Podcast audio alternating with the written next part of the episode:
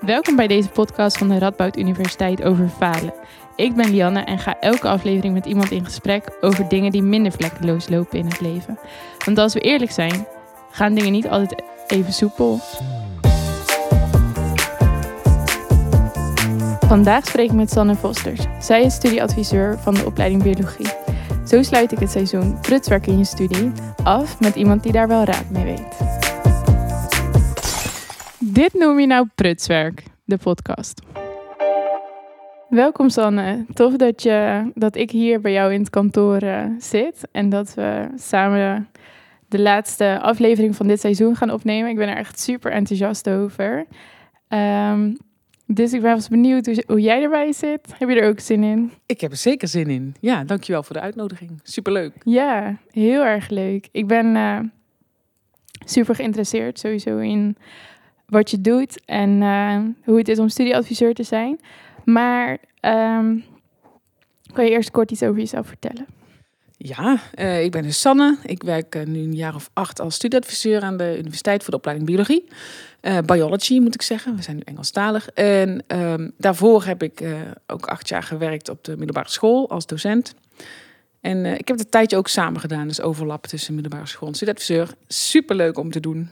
En ja, om bezig te zijn met mensen, een stapje te zetten in de toekomst samen met jonge mensen. Dat is fijn. Ja, tof. Ook die uh, combinatie. Zag je ook um, overeenkomsten dan tussen middelbare scholieren en uh, de studenten die je begeleiden? Of... Ja, er zijn verschillende overeenkomsten. Het zijn allemaal mensen. Oké. Okay. Uh, ja, gelukkig met bijbehorende dingen, weet je wel. Dus de, ja, wat er op middelbare school speelt, speelt eigenlijk op de universiteit ook. Maar soms een stapje erger of een stapje minder. Of ja, keuzes maken. De, de, de, de keuze die je gaat maken verandert misschien. Maar het thema keuzes maken, dat blijft bijvoorbeeld. Ja. En ook psychische problemen of uh, uitstelgedrag. Dat, ja, hebben we allemaal wel eens last van. Dus, uh, ja, ja, ja. exact. En um, wat voor les gaf je op de middelbare Biologie. Biologie ook, ja. oké. Okay. Super tof. En um, heb je onlangs nog een grappig faalverhaal meegemaakt? Bij mezelf? Ja. Ja, ik, ik maak zoveel faal, ik, faaldingen mee. Dan ik, oei. En ik vind het ook helemaal niet leuk om over na te denken. Oh. Ik, uh, ben, kwam ik tot de conclusie van, ja, wat moet ik nou, moet ik nou zeggen? Maar een hele mooie, dat, dat is, ja, oefenen voor de open dag. We moesten voor het eerst in het Engels met een flinke zaal voor, voor mijn neus. Nou, toen heb ik echt zitten struggelen hè, met, met gewoon Engelse woorden. En, en het voorbeeld als learning trajectories. Nou, en nu lukt het, maar ja, dat was wel... Uh, een tongbrekertje. Een tongbrekertje, ja. En dan sta je daar voor een paar honderd man met, uh, met je tongbrekertje. Dus daarna heel hard geoefend en nu lukt het. Oké, okay. ja.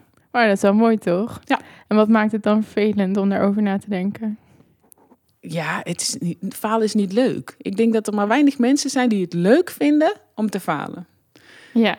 En ja, het, het hoort erbij, maar het is niet altijd leuk. Ja, oké. Okay. Daar nee. moet je dan mee dealen. Ja, dat is al zo. Ja. Um, nou, dan gaan we gewoon lekker door naar uh, wat je hier meemaakt als studieadviseur. Mm -hmm. Um, wat doe je als je studieadviseur bent? Ja, nou, het grootste deel van de tijd bestaat eigenlijk uit uh, praten met individuele studenten. En soms geef ik ook workshops of voorlichtingen op een open dag, maar ook voor de, voor de studenten, dus per jaarlaag.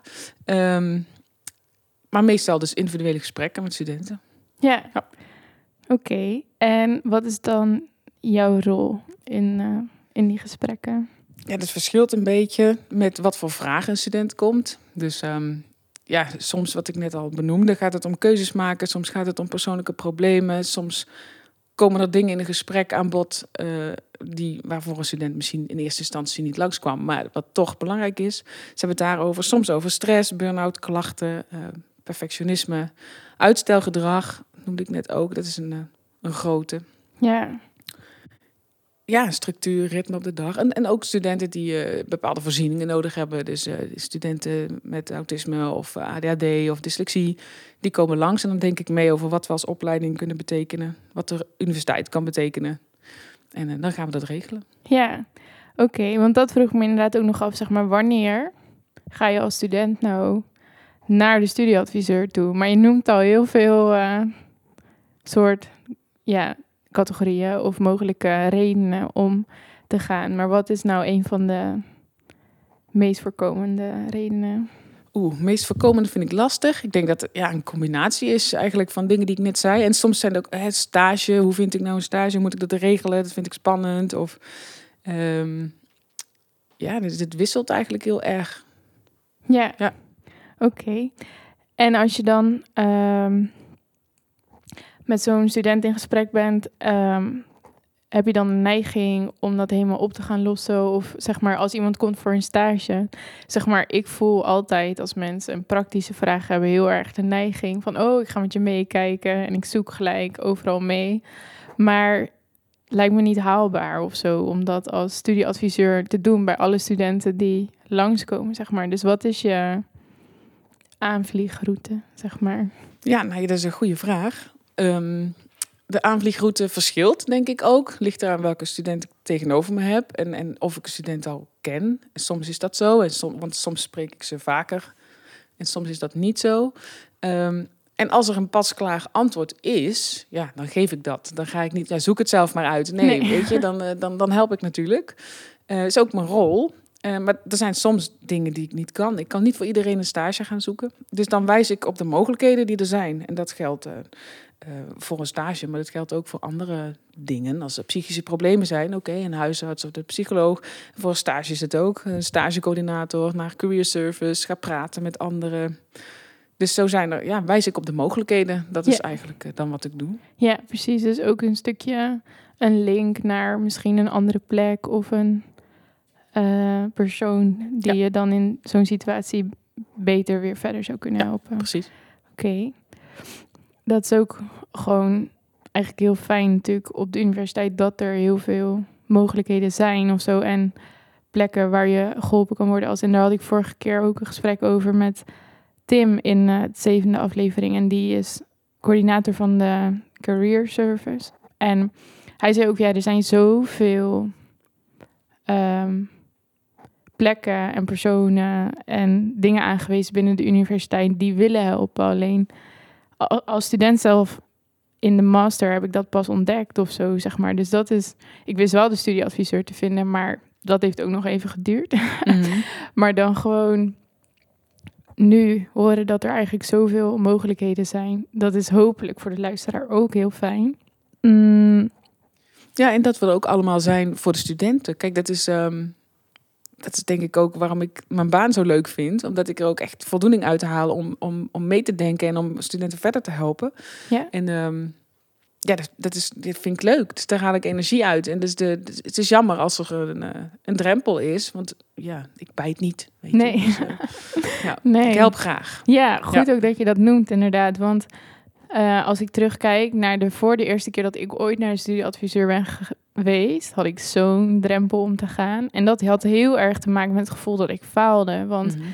ik liep niet in het normale ritme van de opleiding of ik kon het niet volhouden. Dus ik moest naar een studieadviseur en die ging mij vertellen wat ik moest laten vallen en waar ik in faalde of zo, zeg maar. Um, maar ik denk dat die drempel er voor veel mensen is. En het kan allemaal om verschillende redenen zijn natuurlijk. Het hoeft ook niet per se te zijn dat het direct aan falen gekoppeld wordt of zo. Maar um, ik denk dat ik dat zelf wel een beetje zo ervoer. Maar hoor je dat ook wel eens van andere studenten die hier komen? Of? Uh, letterlijk misschien niet, maar uh, impliciet misschien wel. En ook, ik denk dat het vaak ook met schaamte te maken heeft om falen. Maar hè, wat is falen? Dus hè, dat je studievertraging hebt of dat er persoonlijke problemen zijn. Of, dat kan gezien worden als falen. Um, waardoor een drempel hoger wordt. Ja, dat, wil ik wel zeker aannemen. Ja. Ja. ja. En wat um, zou je daarover willen zeggen? Nou, het belangrijkste denk ik is dat het, uh, dat het niet raar is. En dat het, dat het, dat, uh, pijn ook, dat, dat het bij het leven hoort. Weet je, het leven is niet altijd joe en leuk en alleen maar feest.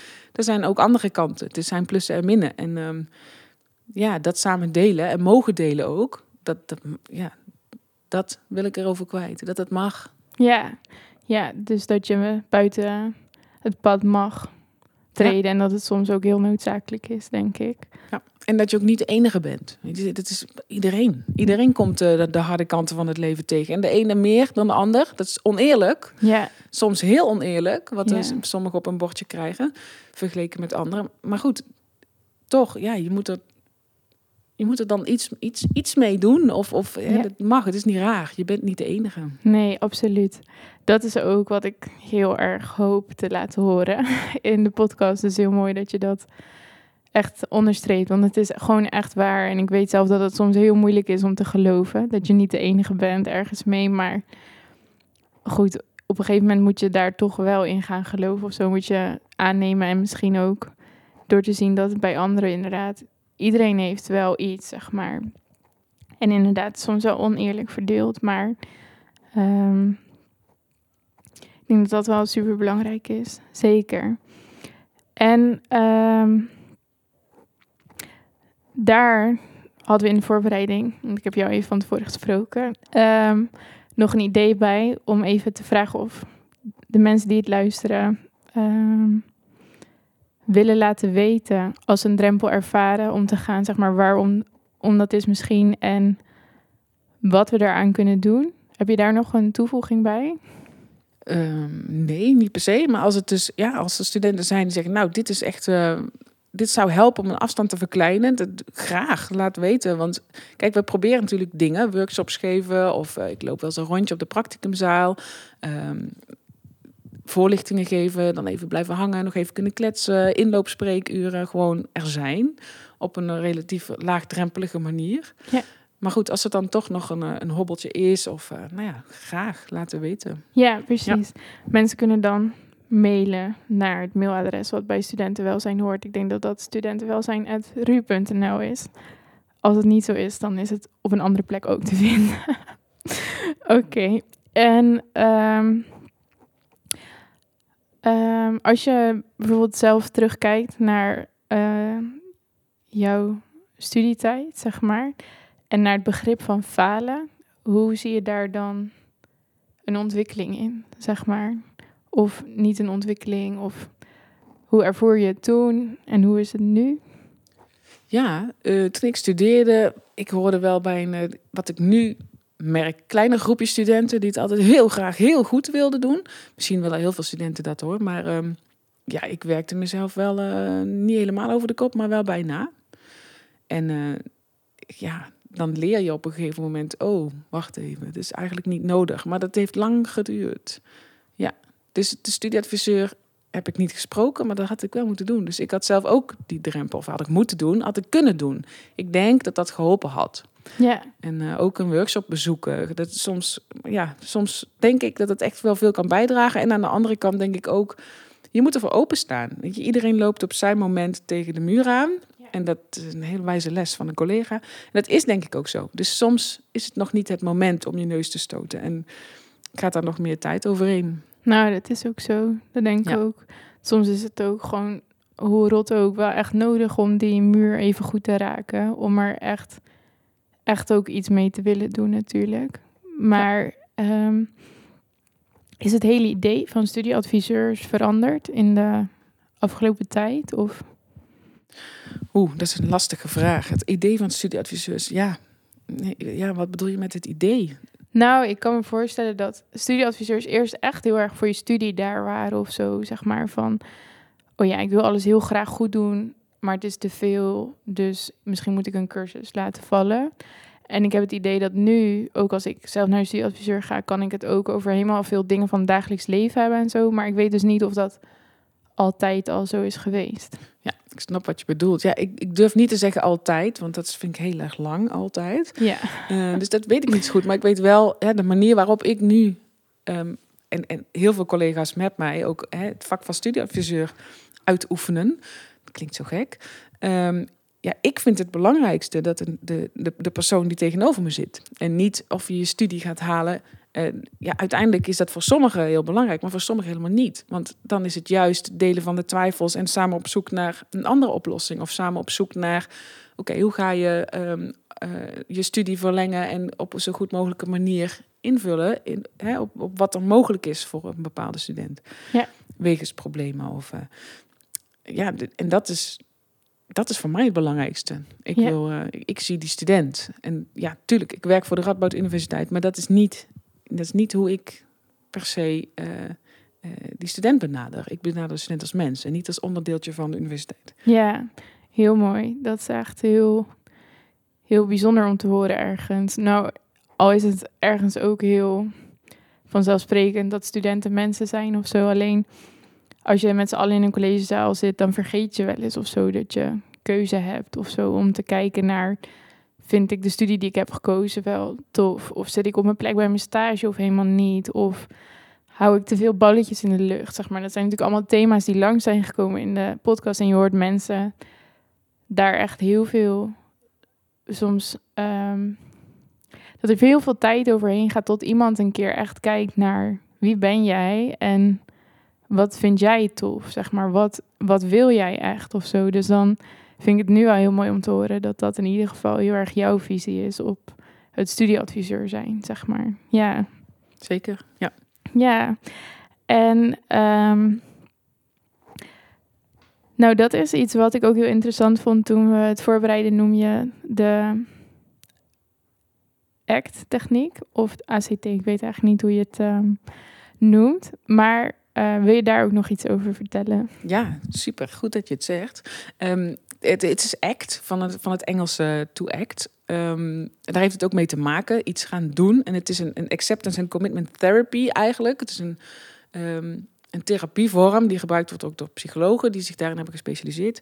Nou ben ik geen psycholoog, want ik ben ook bioloog, maar um, ik heb me er wel in gespecialiseerd en ik noem het dan ook graag training. En ik denk ook dat acceptance and commitment ja, training um, heel nuttig is voor, voor studenten, omdat het, um, het, het geeft een hele actieve manier en ook een hele oordeelvrije manier uh, van, van werken voor mij. Het geeft ook richting in een gesprek, maar ook ja, waar, de, waar de student ook echt stappen mee kan zetten en verder mee kan. En ik merk dat um, de studenten, een, groot deel van de studenten ook echt voor open staat om daarin stappen te zetten. Dus ik denk dat als studenten eenmaal die drempel waar we het eerst over hadden, um, over zijn, dat ze dan ook willen, dat ze dan die stappen gaan zetten. En um, ja, ik ga nu geen college geven over ACT, maar het zijn hele veel verschillende facetten die daarbij een rol spelen. En bijvoorbeeld, wat ik veel merk, is dat veel studenten eh, piekeren of veel nadenken en zeggen, ja, maar dan uh, deze gedachte en uh, ja. Dus die, die, die worstelen daarmee en daarin biedt ik bijvoorbeeld hele mooie technieken om, uh, om, om een beetje los te komen van die gedachte. Niet dat die gedachte weggaat, maar dat die er mag zijn en dat je dan niet per se altijd naar hoeft te luisteren. Als voorbeeldje. En dat vind ik heel erg mooi. Dus um, hoe kun je proberen om iets minder in je hoofd te zitten en meer met twee voeten op de grond komen te staan? Ja. En dan stappen te zetten, letterlijk bijna, in de, in de richting wat jij belangrijk vindt in het leven. En dat vind ik, uh, ja, dat vind ik heel mooi. Ja, klinkt heel interessant.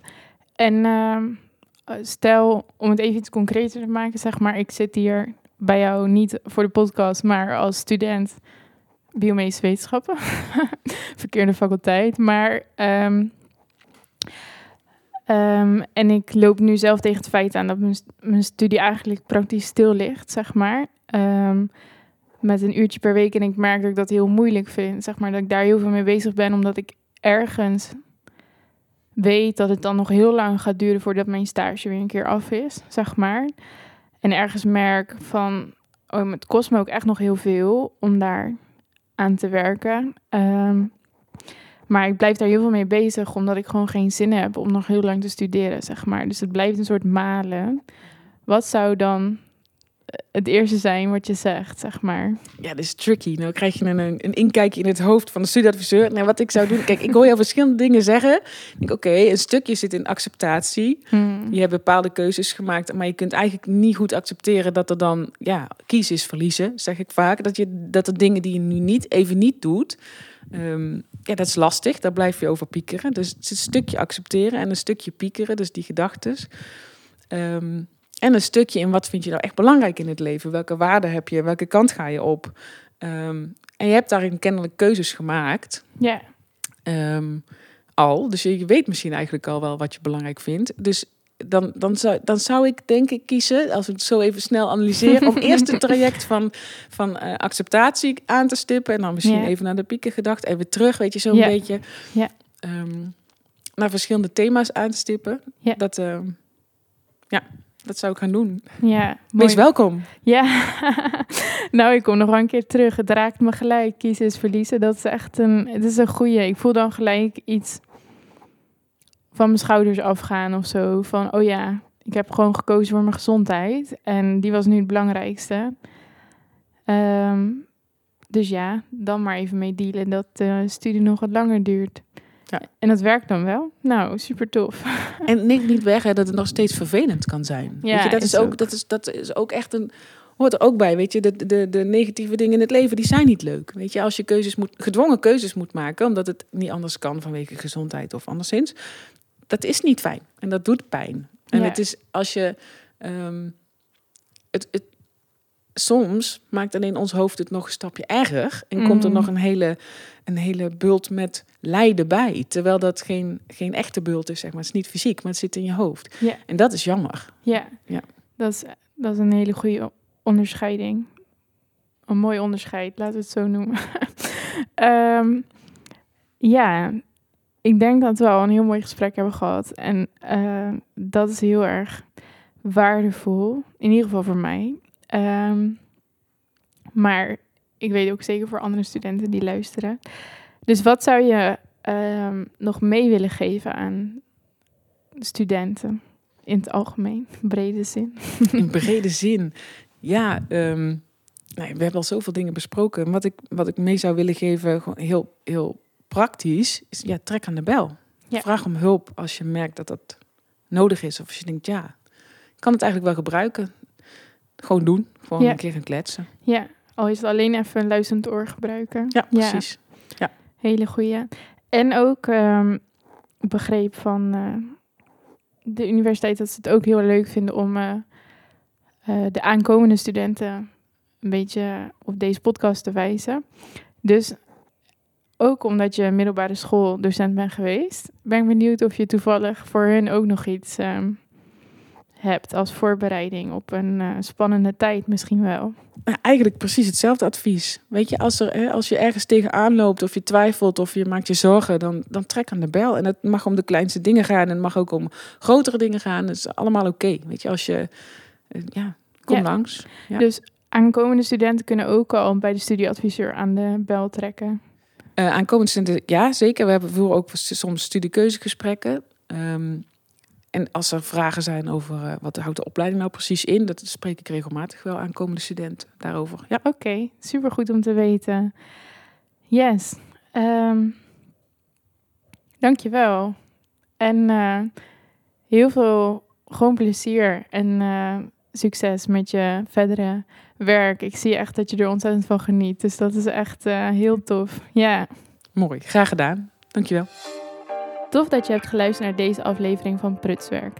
Dit was de laatste van dit seizoen. Heb jij nu ook nog prutswerkjes in je studie en ervaar je een drempel om een keer naar de studieadviseur te gaan? Hopelijk nu niet meer.